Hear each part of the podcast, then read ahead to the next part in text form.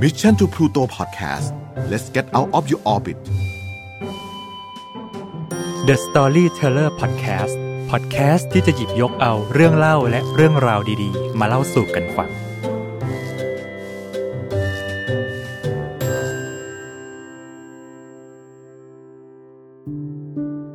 สวัสดีครับ ยินดีต้อนรับทุกคนเข้าสู่ The Storyteller Podcast ASMR Midnight Story นะครับ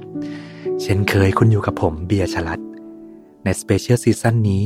เราได้รับการสนับสนุนนิทานดีๆ จาก Storytel Application นะครับ เป็นแอปดีๆ ที่รวบรวมหนังสือมากมายจากทุกมุมโลก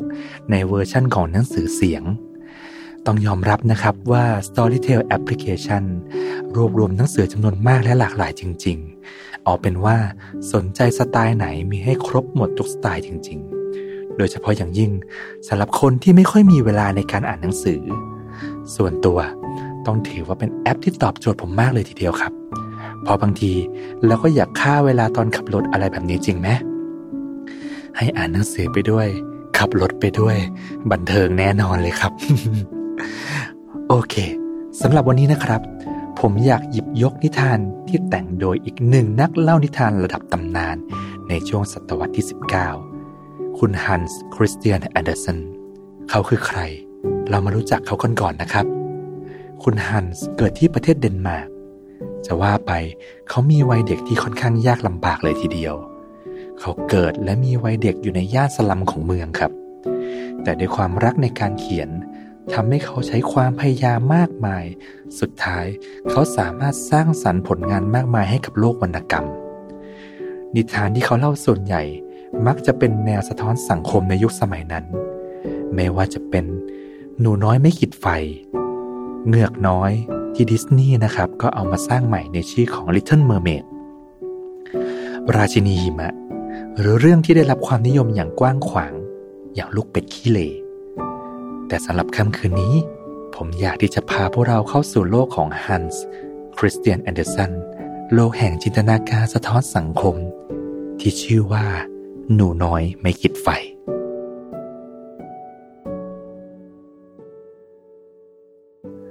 และนี่ก็คือค่ำคืนก่อนวันปีใหม่ ค่ำคืนที่หนาวเหน็บ และเต็มไปด้วยหิมะโปรยปลาย ผู้คนบนท้องถนน ต่างอยู่ในเสื้อกันหนาวเพื่อให้ความอบอุ่น ทุกคนสวมถุงมือ บางก็สวมใส่หมวกไหมพรม และหลายคนก็เติมความอุ่นด้วยผ้าพันคอสีสดใส ต่างคนต่างเดินมุ่งหน้าไปยังจุดหมายปลายทางของตนเองบางก็เดินกลับบ้าน ในขณะที่บางคนก็กำลังเดินไปยังร้านอาหาร เพื่อเตรียมร่วมงานฉลองปีใหม่ที่กำลังจะเกิดขึ้น ในอีกไม่กี่ชั่วโมงข้างหน้า เด็กๆหลายคนกำลังวิ่งเล่นไปอย่างสนุกสนานทั่วท้องถนน บางก็คว้างลูกบอลหิมะใส่กัน บางก็เล่นซ่อนหา ส่งเสียงหัวเราะกันอย่างมีความสุขไปทั่วเมือง แต่บนท้องถนนแห่งนี้ ยังมีเด็กผู้หญิงอีกคนหนึ่ง เธอแตกต่างจากเด็กคนอื่นๆ ที่กำลังเล่นสนุก เด็กน้อยคนนี้ยืนอยู่กลางถนนเพียงลำพัง เธอได้แต่มองเด็กคนอื่นๆ เล่นกันอย่างรู้สึกอิจฉาหนูน้อยคนนี้ไม่มีเสื้อหนาว ไม่ต้องพูดถึงถุงมือหรือหมวกไหมพรมเหมือนเด็กคนอื่นๆ เสื้อผ้าของเธอนั้นบาง และมีรอยขาดจากความเก่า รองเท้าแตะที่ใส่อยู่ ก็มีขนาดใหญ่กว่าเท้าของเธอเป็นอย่างมาก เธอยืนตัวสั่นเทาจากความหนาวเหน็บ ในมือของเธอถือกล่องกระดาษอยู่ใบหนึ่ง และโดยไม่ทันตั้งตัว จู่ๆก็มีรถคันหนึ่งพุ่งเข้ามาหาเธออย่างรวดเร็ว ส่งเสียงเบรกดันสนั่น เฮ้เจ้าหนู ยืนเกะกะจริง ๆ ขึ้นไปซะ ไม่งั้นจะถูกรถชนเอานะ คนขับรถ ตะโกนบอกหลังจากเหยียบเบรกอย่างกระทันหัน หนูน้อยตกใจมาก เธอรีบวิ่งข้ามฝั่งถนนไปยืนบนทางเท้า และช่างโชคร้ายเหลือเกินรองเท้าแตะคู่ใหญ่คู่นั้น กลับกระเด็นหลุดจากเท้าของเธอไปในขณะที่เธอวิ่ง กว่าเธอจะรู้ตัวรองเท้านั้นก็หลุดไปแล้ว เธอยืนอยู่บนริมทางเท้า และในทันทีที่เธอหันกลับมา เธอก็พบว่ามีเด็กผู้ชายคนหนึ่ง วิ่งมาหยิบรองเท้าแตะของเธอ แล้ววิ่งหนีไป โอ้ไม่นะรองเท้าของฉัน เธอร้องเสียงดัง พร้อมกับวิ่งไล่ตามเด็กผู้ชายหัวขโมย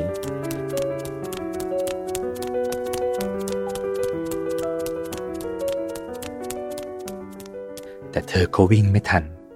เด็กผู้ชายหัวขโมย หายลับไปจากสายตาตรงมุมตึก โอ้ ไม่นะ เธอเอ่ยขึ้นด้วยน้ำเสียงที่เศร้าส้อยและอ่อนล้า ในเวลานี้ เธอจึงไม่มีทางเลือกอื่นใด นอกจากต้องเดินเท้าเปล่าบนพื้นหิมะ เธอเดินไปที่มุมตึก เพื่อซุกตัวหลบความหนาวเหน็บ หิมะก็เริ่มที่จะโปรยปลายลงมาหนักขึ้นกว่าเดิม เมื่อได้ทีแล้ว เธอสุดตัวลงนั่ง หนูน้อยเปิดกล่องที่เธอถือเอาไว้ แล้ววางมันลงบนพื้น ในกล่องกระดาษใบนั้น บรรจุเต็มไปด้วยกล่องไม่ขีดไฟเป็นจำนวนมาก เธอมองกล่องไม่ขีดไฟเหล่านี้ แล้วน้ำตาอุ่นๆ ก็เริ่มไหลออกมา หนูน้อยคนนี้คือหนูน้อยไม่ขีดไฟ ในคืนส่งท้ายปีเก่า เธอกำลังออกมาเร่ขายไม้ขีดไฟ เพียงแต่วันนี้เธอยังขายไม่ได้เลยแม้แต่กล่องเดียว เธอได้แต่หวังว่าจะขายมันได้บ้าง เพราะนั่นคงจะทำให้เธอสามารถกลับบ้าน และซื้อซุปอุ่นๆสักถ้วย ให้แม่กับคุณยายของเธอที่กำลังนอนป่วยอยู่ได้บ้าง เธอเริ่มตะโกนด้วยเสียงอันแผ่วเบาและอ่อนแรง สั่นเครือจากความหนาวเย็น ไม่ขีดไฟค่ะ ไม่ขีดไฟ มีใครต้องการไม่ขีดไฟบ้างไหมคะทว่าไม่มีใครบนท้องถนนสนใจเสียงของเธอเลย เธอสุด ตัวลงชิดกำแพง นิ้วของเธอเริ่มเจ็บปวดจากความหนาวเย็น เธอเริ่มจะทนความเจ็บปวดนั้นไม่ไหวแล้ว เธอจำเป็นต้องทำให้นิ้วมือของเธออบอุ่นขึ้น เธอจึงตัดสินใจหยิบกล่องไม่ขีดไฟขึ้นมาหนึ่งกล่องเพื่อจุด แต่นิ้วของเธอก็สั่นเทาและปวดชา จนแทบจะไม่สามารถเปิดกล่องได้เลย ในที่สุดอย่างช้าๆ เธอก็จุดไม้ขีดไฟขึ้นมาได้หนึ่งการ ทันใดนั้น แสงสีส้มอบอุ่นก็สว่างขึ้นรอบตัวเธอ หนูน้อยสลับมือถือไม้ขีดไฟไปมาซ้ายขวาซ้ายขวา ตอนนี้มือของเธอทั้งสองข้างเริ่มอุ่นขึ้นแล้ว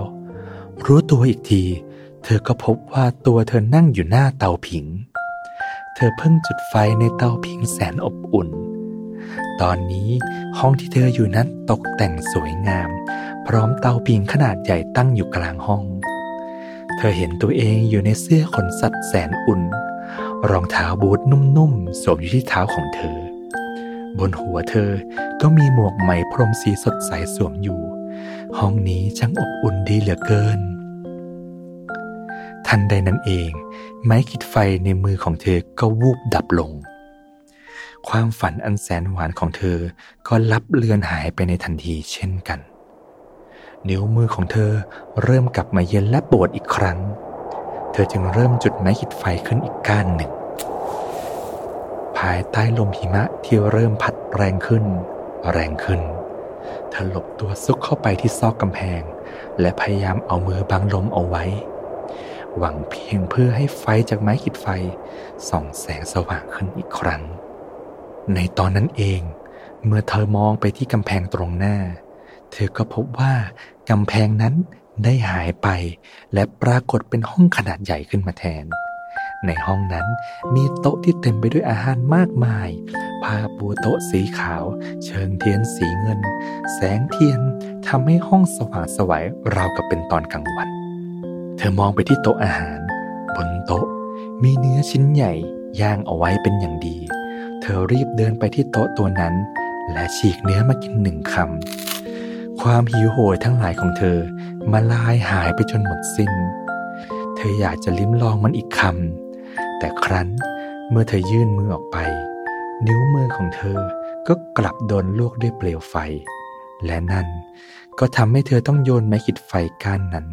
ทิ้งลงพื้นไปอีกครั้งหนึ่ง ห้องอาหารหายไปแล้ว เนื้อบนโต๊ะก็เช่นกัน ตรงหน้าเธอมีเพียงกำแพงหินสีน้ำตาลเท่านั้น เธอจึงรีบจุดไม้ขีดไฟก้านใหม่ขึ้นมาอีกครั้ง เธอกลับเข้ามาอยู่ในความฝันที่ยิ่งใหญ่กว่าเดิม เธอนั่งเล่นใต้ต้นไม้ในคืนฤดูร้อน เธอนั่งมือมองดูดวงดาวบนท้องฟ้า ที่กำลังส่องแสงอบอุ่นสว่างสวัยลงมา ถึงแม้ว่ามันจะเป็นตอนกลางคืน หนูน้อยก็ไม่อาจจะละสายตาจากดวงดาวเหล่านี้ได้เลย เธอไม่เคยเห็นท้องฟ้าและดวงดาวสวยงามสว่างสวัยแบบนี้มาก่อน และทันใดนั้นเอง เธอก็มองเห็นดาวตก เธอคิดในใจว่า นั่นคนเป็นหนึ่งในคนรักของเธอ ที่กำลังไปสู่ที่ที่เป็นนิรันดร์จริงๆแล้วมันคือคำบอกเล่าของยายของเธอ ยายที่เป็นคนเดียวที่รักเธอเสมอ ไม่ว่าจะเกิดอะไรขึ้น เมื่อคิดได้เช่นนั้น คุณยายของเธอก็ปรากฏตัวขึ้นตรงหน้า เมื่อหนูเห็นดาวตก ให้รู้เอาไว้เลย ว่ากำลังมีใครบางคนขึ้นไปแทนที่ดาวดวงนั้น หลานรักของยาย เพียงชั่วขณะหนึ่ง ยายของหนูน้อยก็หายไป คุณยายคะคุณยาย อย่าไป ได้โปรดอย่าไปเลย หนูคิดถึงคุณยายเหลือเกิน หนูน้อยร้องเรียกหาคุณยาย ร้อมกับน้ำตาที่ไหลอาบแก้มทั้งสองข้าง เธอรีบจุดไม้กิดไฟขึ้นมาอีกก้านหนึ่ง หวังเพียงเพื่อจะได้พบกับคุณยายอีกครั้ง เธอลืมไปแล้วว่าบนท้องถนนแห่งนี้หนาวเหน็บเพียงใด เธอปรารถนาเพียงแค่จะได้กลับไปในความฝันอีกครั้งหนึ่ง ทุกๆ ครั้งที่เธอจุดไม้ขีดไฟขึ้นมา เธอรู้สึกเหมือนกับว่าเธอได้พบกับคุณยายของเธอ รวมทั้ง ได้ฟังเสียงอันแสนอบอุ่นของคุณยาย หนูน้อย จุดไม้ขีดไฟ ก้านแล้ว ก้านเล่า รอบตัวเธอตอนนี้ สว่างสวัยราวกับเป็นเวลากลางวัน เธอไม่เคยเห็นใบหน้าของคุณยายสวยงามแบบนี้มาก่อน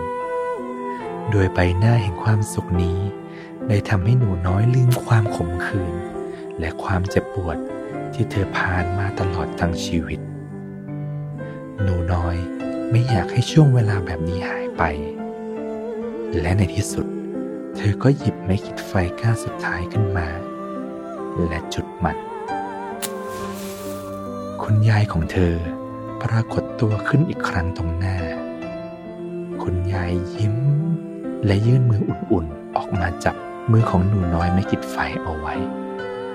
แล้วทั้งคู่ก็ล่องลอยขึ้นสู่ฟากฟ้าไปด้วยกัน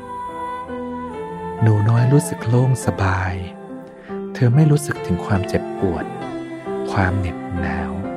หรือความหิวอีกต่อไป ณ ตอนนั้นเอง บนฟากฟ้า ก็มีดาวตกดวงใหม่ผ่านไปอีกดวง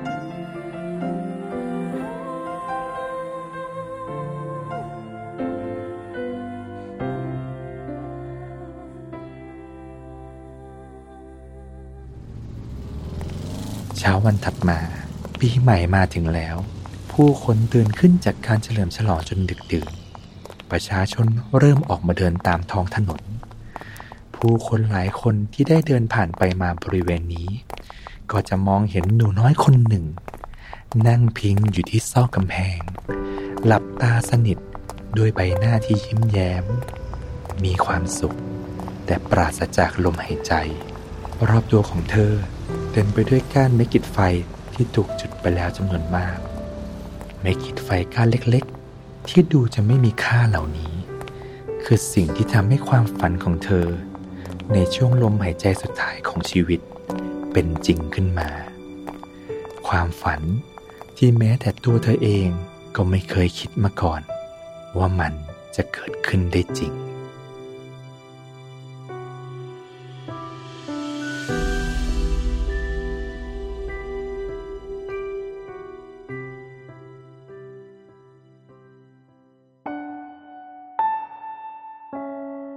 ก็จบไปแล้วนะครับสำหรับเรื่องราวของหนูน้อยไม้ขีดไฟ นิทานที่คุณฮันส์คริสเตียนแอนเดอร์สันแต่งขึ้นเพื่อสะท้อนถึงสังคม ที่เต็มไปด้วยความเหลื่อมล้ำในยุคสมัยนั้น ต่างคนต่างใช้ชีวิตเพื่อเอาตัวรอด ไม่มีเวลาที่จะดูแลหรือใส่ใจคนรอบข้าง ทุกคน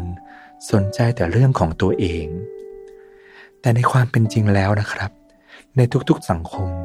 ยังมีคนอีกมากมาย ที่ขาดไร้ซึ่งโอกาส หลายคนอาจจะต้องเผชิญปัญหามากมายในชีวิต และบางครั้งมันก็หนักหนาเกินกว่าที่เราจะคาดคิดได้ หากพวกเราได้มีโอกาสได้พบเจอเขาเหล่านั้น ก็อย่าลืมที่จะหยิบยื่นความช่วยเหลือ อย่าลืมที่จะแบ่งปัน เพราะไม่แน่นะครับ บางครั้งน้ำใจเพียงน้อยนิด ก็อาจจะมากพอ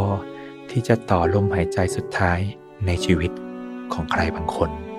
ก่อนจากกันไปในค่ำคืนนี้นะครับ ขอขอบคุณแอปพลิเคชัน Storytel สำหรับนิทานดีๆ เรื่องหนูน้อยไม่กิดไฟนะครับ แล้วก็อย่าลืมนะครับ ยังมีนิทานดีๆ สนุกๆ ให้ข้อคิดดีๆ อีกมากมาย รอพวกเราอยู่ในแอปพลิเคชัน Storytel นี้ในรูปแบบของหนังสือเสียง หากเพื่อนๆ ไปฟังหรือไปอ่านแล้วชอบเรื่องราวหรือนิทานเรื่องไหน ก็อย่าลืมเอามาแชร์และมาแบ่งปันกันนะครับและพิเศษสุดๆเลย สำหรับแฟนๆ Mission to Pluto ตอนนี้นะครับ เราสามารถสมัครทดลองใช้ฟรีได้ 30 วันตามลิงก์ใน description ด้านล่างนี้เลยสำหรับวันนี้ผมขอลาไปก่อนนะครับ ราตรีสวัสดิ์ครับ